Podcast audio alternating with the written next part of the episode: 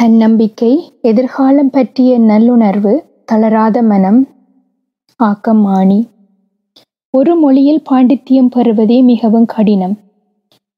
பண்டிதர் அலெக்சாண்டரோ தமிழ் மொழியில் புலமை பெற்றதோடு நின்று விடாமல் ஆங்கிலத்திலும் சிறப்பு தேர்ச்சி பெற்று ஆசிரியர்களுக்கே பேராசிரியராக விளங்கி பெரும் பணி ஆற்றியவர். இவ்வாறான கல்விமான்கள் பல தலைமுறைகளுக்கு ஒருமுறை மட்டுமே உதிப்பார்கள். இவ்வாறான பெருமை உடைய அலெக்ஸ் மாஸ்டருடன் நெருங்கிப் பழகும் சந்தர்ப்பம் கிடைத்தது எனது பெரும் பேறு. அலெக்ஸ் போன்ற புத்தி கூர்மை மிக்க மனிதர்கள் ஒரு சிலரையே நான் என் வாழ்வில் சந்தித்திருக்கிறேன். எந்த விடயமானாலும் உடனடியாகவே புரிந்து கொண்டு அதன் சாராம்சத்தை மற்றவர்களுக்கும் விளங்கப்படுத்துவதில் அலெக்ஸுக்கு நிகர் அலெக்ஸ்தான். தமிழில் மட்டுமல்ல ஆங்கிலத்திலும் இலகுவாக புரிய வைப்பதில் கைதேர்ந்த நிபுணர் அவர். மருத்துவத் துறையிலும் அந்த துறை சார்ந்த நிபுணர்களையே அசத்தும் அளவுக்கு இருந்தது அவரின் புரிந்துணர்வு. சிறு வயதிலேயே அலெக்ஸ் அவர்களுடன் பழகும் வாய்ப்பு எனக்கு கிடைத்தது. என் அம்மா கோப்பாய் ஆசிரிய கலாச்சாலையில் அதிபராக இருந்த காலத்தில் அலெக்ஸ் பலாலி ஆசிரிய கலாச்சாலையில் பேராசிரியராக கடமையாற்றினார். பின்னர் அவரின் மூத்த மகன் ராஜன் என் நண்பனாய் ஆனதும் அலெக்ஸுடன் மட்டுமல்ல அவரின் குடும்பத்தினர் சகலருடனும் நெருங்கிப் பழகும் வாய்ப்பு எனக்கு கிடைத்தது. தன் சொந்த மகன் போன்றே வாஞ்சையுடன் என்னுடன் பழகினார் அவர். பெரிய மனிதர்களுக்கே உரித்தான பாணியில் அவர் என்னுடன் பேசும்போது ஏதாவது உயர்ந்த சிந்தனைகள், தத்துவங்கள், விளக்கங்கள் பற்றி பேசுவாரே ஒழிய சிறுமைத்தனமாக மற்ற மனிதர்களைப் பேச மாட்டார் எப்போதும் சிரித்த முகத்துடன் இனிமையானவற்றை உரைப்பாரே தவிர இன்னாதவற்றை கூறவே மாட்டார். என் கருத்துடன் வேறுபட்டாலும் அதை வாழைப்பழத்தில் ஊசி ஏற்றுவது போல மனம் நோகாமல் உலக்கித் தன் நிலைப்பாட்டை ஏற்றுக்கொள்ளச் செய்வார். அலெக்ஸ் பிறந்ததும் வாழ்ந்ததும் இலங்கைத் தமிழரின் வரலாற்றிலே பல புரட்சிகரமான மாற்றங்கள் நிகழ்ந்து கொண்டிருந்த காலம்.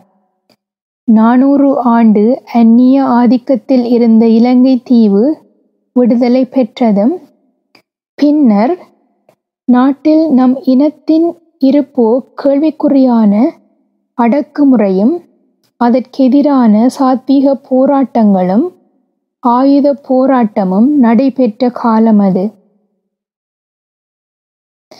இதனிடையே எம் இனத்தினுள்ளே சமூக நீதிக்கான போராட்டங்களும், அவற்றை அடக்க முனைந்த எதிர்மறை சக்திகளின் ஒடுக்குமுறையும் கைகலந்த காலம் அது.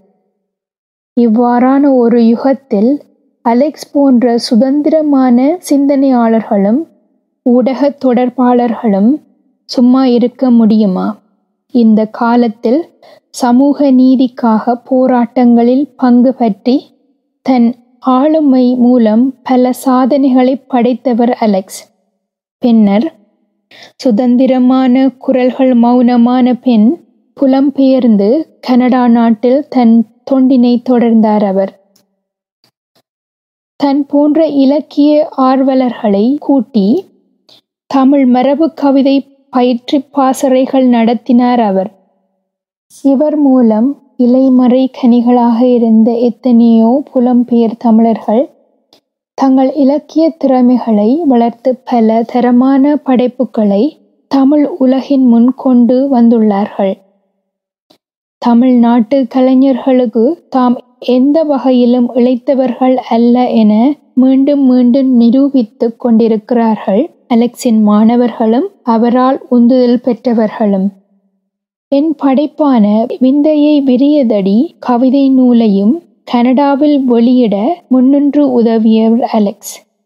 அவர் மூலம் கனடா வாழ் கலைஞர்கள் எழுத்தாளர்கள் பலரை சந்திக்கும் வாய்ப்பு எனக்கு கிடைத்தது இவர்களின் இலக்கிய உரையாடல்கள் உயரிய தரமானவையாகவும் கேட்பதற்கு இனிமையானவையாகவும் இருந்தன. சில வருடங்களுக்கு முன் அலெக்ஸ் என்னிடம் கூறினார் தம்பி நீர் படித்த படிப்புக்கு தமிழ்ல மருத்துவம் பற்றி ஏதாவது எழுதாட்டி உமக்கே நல்லா இருக்காது. இவரின் தூண்டுதலின் பேரில் இரண்டு கட்டுரைகள் எழுதினேன். நேரமின்மை காரணமாக இதை இப்போதைக்கு தொடர முடியவில்லை.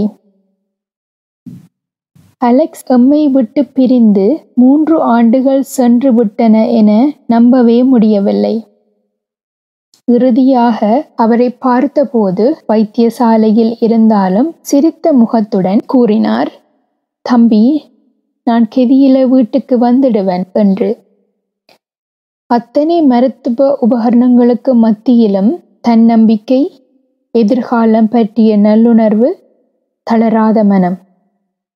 அதுவே அலெக்ஸ்.